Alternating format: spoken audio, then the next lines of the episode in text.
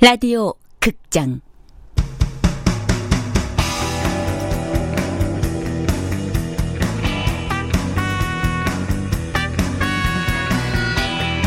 서남여고 탐정단.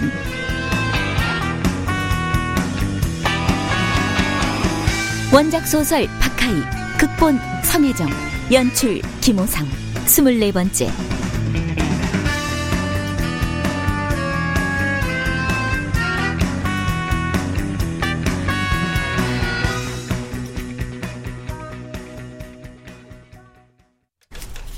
아, 뭐야.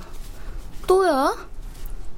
교복을 입던 채율이 리본을 묶다가 너무 완벽하게 묶인 리본에 불길한 기분이 들었다. 채율이 너 오늘부터 학교 가는 날이지? 학교야 매일 갔잖아. 아 그거야 방학 때 보충 수업이고 방학 끝나고 처음 가는 건데 기분이 어때? 아빤 촌스럽게. 다녀오겠습니다.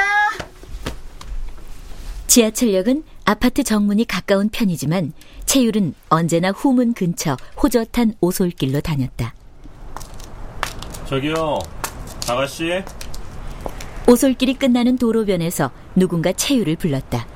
채율은 언젠가 같은 장소에서 특별한 경험을 했던 기억을 떠올려 봤다. 아침부터 완벽한 리본도 마음에 걸렸다. 채율은 긴장을 늦추지 않고 소리난 쪽을 바라봤다. 어, 하라온? 백마처럼 하얀 세단에 기대 서서 하라온이 손을 흔들고 있었다. 타, 학교 가지? 그 몸으로 운전을 해요? 하라온은 운전석 쪽을 가리켰다. 매니저가 핸들을 잡고 있었다. 저 오해받기 싫어요. 나 감기 걸렸으니까 빨리 타. 하라온은 절뚝이며 다가와 차문을 열어주었다. 뒷자리에는 무지막지하게 큰 선물 상자가 놓여 있었다. 이런다고 내가 하라온 씨 녹음 파일을 순순히 내줄 것 같아요? 뭐? 넌 또 그 소리야? 그거 아니래도 하라온은 채유를 차 안으로 우겨 넣었다.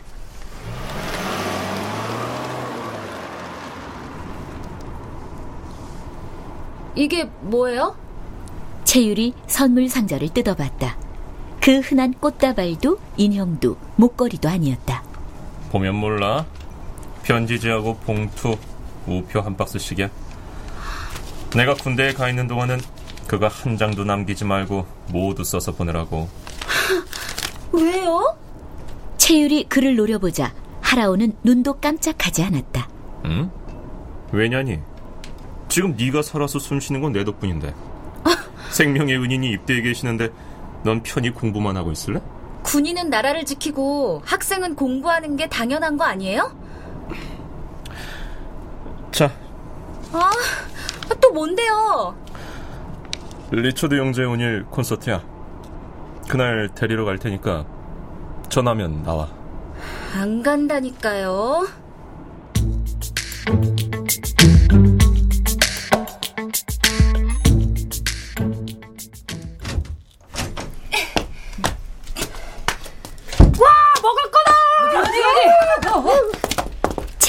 상자를 들고 탐정단실에 도착하자 단원들이 달려들었다.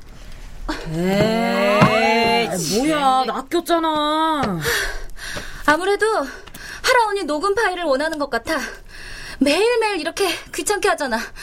아, 차라리 그거 그냥 확 공개해버릴까? 미쳤어? 유일한 물질을 곤란하게 해서 뭐가 좋니? 저기, 그분이 내리신 은총이 넌 보이지 않는 거니? 미도가 가리킨 곳에는 이번에 하라온이 마련해준 장비들이 놓여 있었다. 현장 촬영 표시 키트, DNA 증거물 수집 키트, 잠재 지문 키트, 블루맥스 법과학 광원까지 모두 최미래 사건을 마무리해준 답례였다. 성윤도 하라온이 선물한 진품 수갑을 받고는 그의 아군이 되었다. 요즘 탐정단은 틈만 나면 사무실에 모여 수술용 라텍스 장갑을 끼고 CSI 놀이를 즐겼다. 고모님, 미안하지만 지금 그런 한가한 소리나 하고 있을 때가 아니야.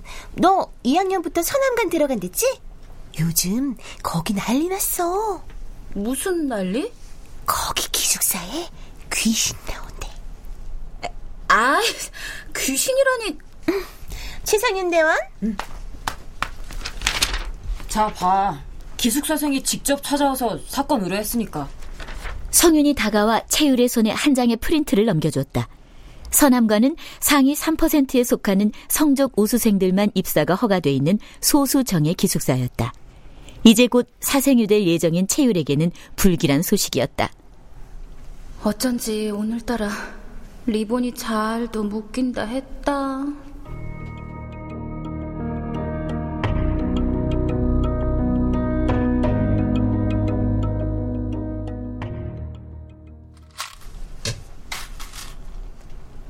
빨리 하셔, 응? 음, 가만히 있어봐. 안채율, 이제 오면 어떡해? 아, 미안, 미안, 미안해. 아, 기숙사 아침 급식이 딱 이때랑 겹치니까. 그래도 네가 하도 난리 쳐가지고 오늘은 아침 안 먹고 그냥 나왔다? 그래, 아주 눈물 난다. 눈물 나. 어, 야야야, 한숨을 불리자. 어, 한숨아. 아까부터 웬 한수만 타령? 한수만이가 네 남자친구냐? 안 돼. 야, 그래도 쟤네 그렇게 안 봤는데. 와, 바둑도 둘줄 아네? 채율은 2학년에 올라와 오랜만에 찾은 탐정단실을 빙 둘러봤다. 바닥엔 쓰레기와 먼지 뭉치가 굴러다녔고 뭐라 콕 짚어 말할 순 없었지만 탐정단실은 분명히 낯선 분위기가 떠돌고 있었다. 채율은 아까부터 이쪽은 통 신경도 쓰지 않고 컴퓨터 작업만 하고 있는 하재를 유심히 바라봤다. 근데 하재는 아까부터 뭐 하는 거냐? 모르지. 또 무슨 깜짝 놀랄 만한 자료를 내놓을지. 야, 김하재! 너 뭐 하냐? 안 그래도 작업을 다 마무리 짓고 말하려고 했는데 말이야. 우리가 지금까지 몇 개의 사건을 맡아봐서 알겠지만 사건이 터질 때마다 그 학생의 정보를 보러 사무실까지 와서 파일을 찾는 거 시간 낭비고 구시대적이라고 봐. 음, 그건 그래. 그런데 이번 신학기부터는 모든 자료를 컴퓨터 데이터로 만들어 보려고. 뭐? 그럼 미친 짓을 왜 해? 걱정하지 마. 그 작업은 내가 해. 그리고 이미 80% 완성됐어. 김하재 대원. 조만간 서남여고 선생님과 학생들의 각종 신상 정보를 담은 빅데이터가 완성될 거야. 그리고 이번에 새로 수집되는 정보부터는 따로 파일을 만들지 않고 이리로 바로 입력하게 될 거야. 그게 무슨 말이야? 새로 수집되는 정보라니. 설마 신학기 반편성에 맞춰서 따로 데이터를 만들라는 거야? 당연하지. 아이, 그리고 신입생은 어쩔 건데? 걔네들 정보도 우리가 다 발로 뛰어서 만들어야 돼. 각자 맡을 바는 문자로 넣어줄 테니까 한 달 안에 작업 끝내고 알았지? 아,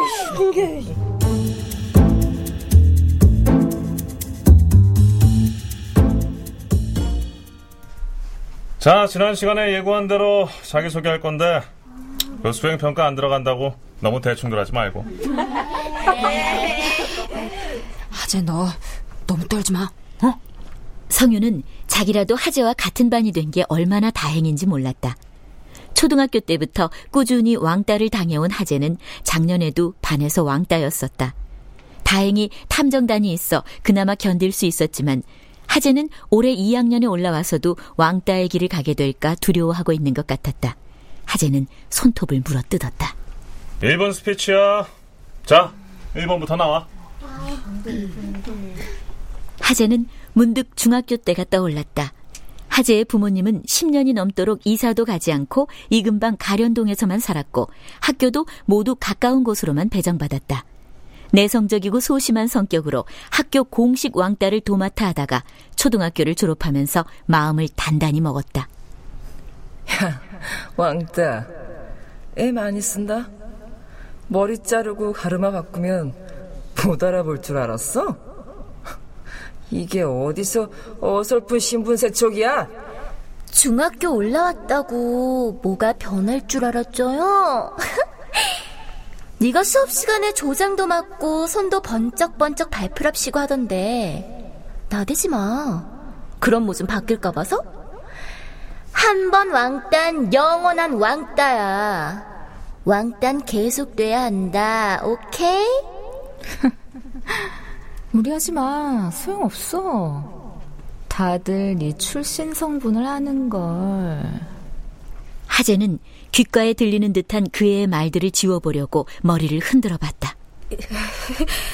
하재야, 왜 그래? 양호실 갈까? 하재는 입을 꾹 다물고 앞을 똑바로 응시했다. 강미입니다. 합창부 활동을 하고 있고요. 어, 애쉬드 제로 member 중에서는 로이건 제일 좋아해요. 어, 그리고 어, 작년에 케이팝 스타 나가서 예선 탈락했어요. 아, 그래, 그래. 어, 들어가. 음, 작년에 6반이었고, 김나진이라고 해요. 별명은 지구. 왜? 머리가 커서요. 아니, 헌드레드 게임에서 헌터랑 연금술사 플레이하고 있어요. 관심 있으면 같이 해요. 하재는 점점 제 차례가 다가올수록 숨이 가빠오는 걸 느꼈다. 다음은 6번 김하재. 담임이 하재를 불렀다. 문제집 밑으로 만화책을 읽고 있던 성윤이 주먹을 불끈 쥐어 보였다.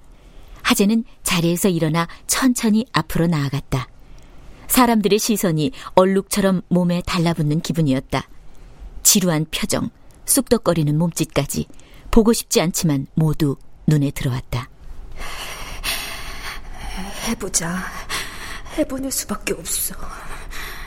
하재는 미소 띤 얼굴로 교탁 앞에 섰다. 아, 안녕하세요. 저는 김하재라고 합니다. 작년에 3반이었고요. 이때까지만 해도 느릿느릿한 하재의 말에 관심을 기울이는 사람은 없었다. 담임교사도 팔짱을 끼고 1분만 간략하게라고 한마디 던졌다.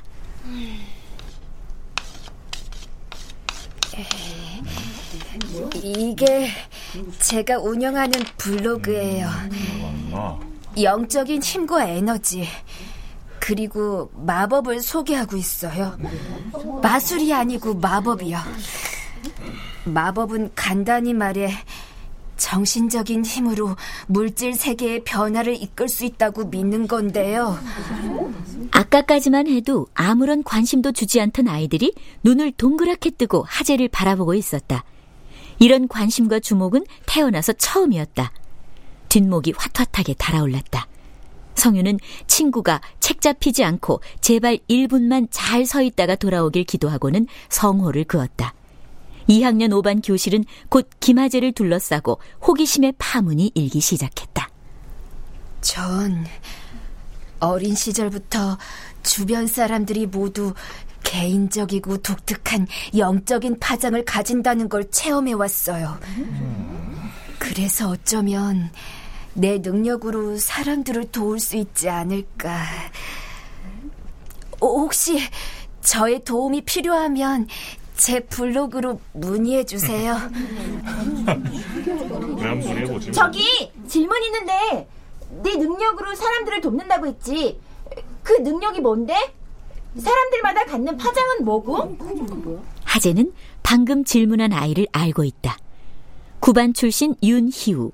하재는 빅데이터를 만들면서 같은 학급이 된 아이들의 신상은 모조리 암기했다. 반 아이들뿐만 아니라 그 아이들과 친한 아이들에 대해서도 적어도 세 번씩은 봐두었었다. 적절한 침묵이 집중력을 높여줬다. 미리 말해두지만 난 미래를 맞히지 않아. 미래는 작은 변수 하나에도 수시로 결과가 달라질 수 있거든.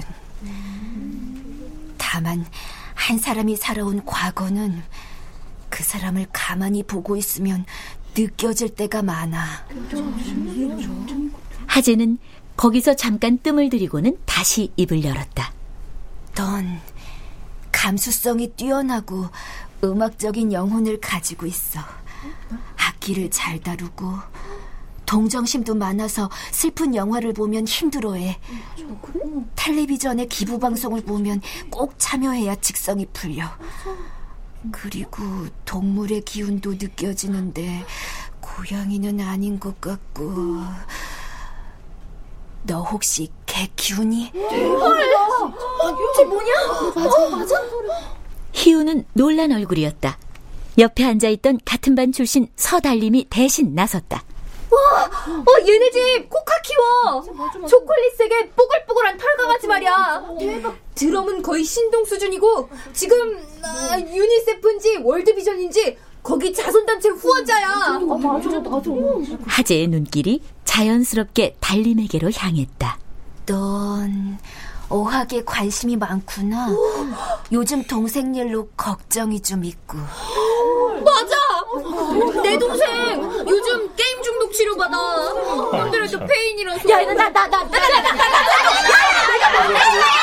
나, 그쯤 되자 자기 소개는 무의미해졌다. 아이들이 손을 번쩍 들고 어떻게든 하재 눈에 띄려고 아우성이었다. 성유는 눈앞에 있는 하재를 다시 한번 바라봤다. 이게 다 무슨 일인지 알 수가 없었다.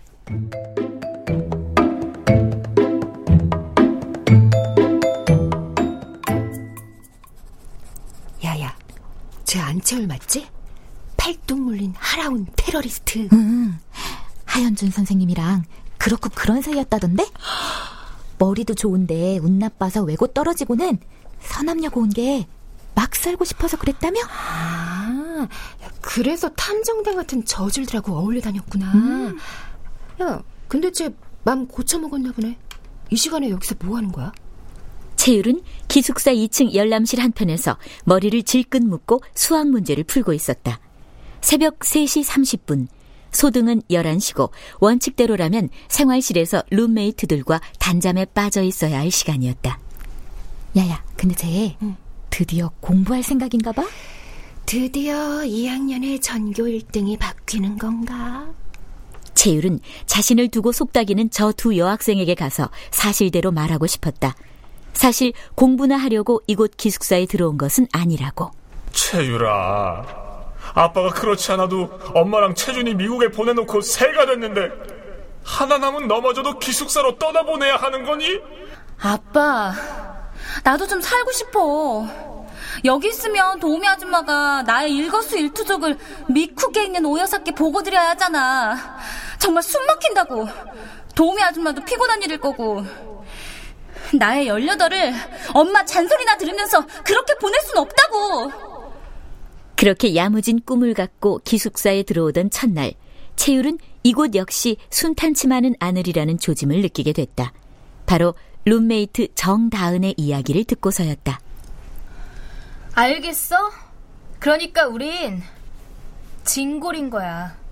진골이라니? 신라시대 골품제 말이야? 신라 시대에는 왕이 될 수 있는 계층으로 성골과 진골이 있었고 그 아래 두 품제를 두어 백성들의 신분을 구분했다. 기숙사생 선발이 어떻게 이루어지는지는 알고 있어? 그러니까 학년별 사생수 말이야. 1학년 12명, 2학년 24명, 3학년 35명 아니야? 모두 71명. 각 학년이 12학급으로 이루어져 있는 걸 감안하면 1학년 입소자들은 보통 반에서 1등을 하는 학생들이었고 2학년들은 학급 2등 안에, 3학년들은 3등 안에 드는 우등생들이었다. 그런데? 야, 아, 아, 답답해.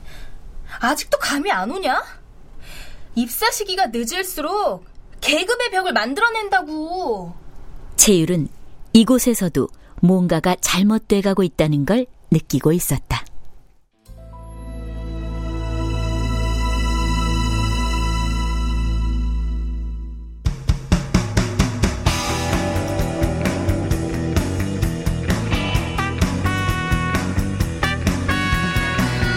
라디오 극장 서남여고 탐정단 박하익 원작 소설 성혜정 극본 김호상 연출로 24번째 시간이었습니다.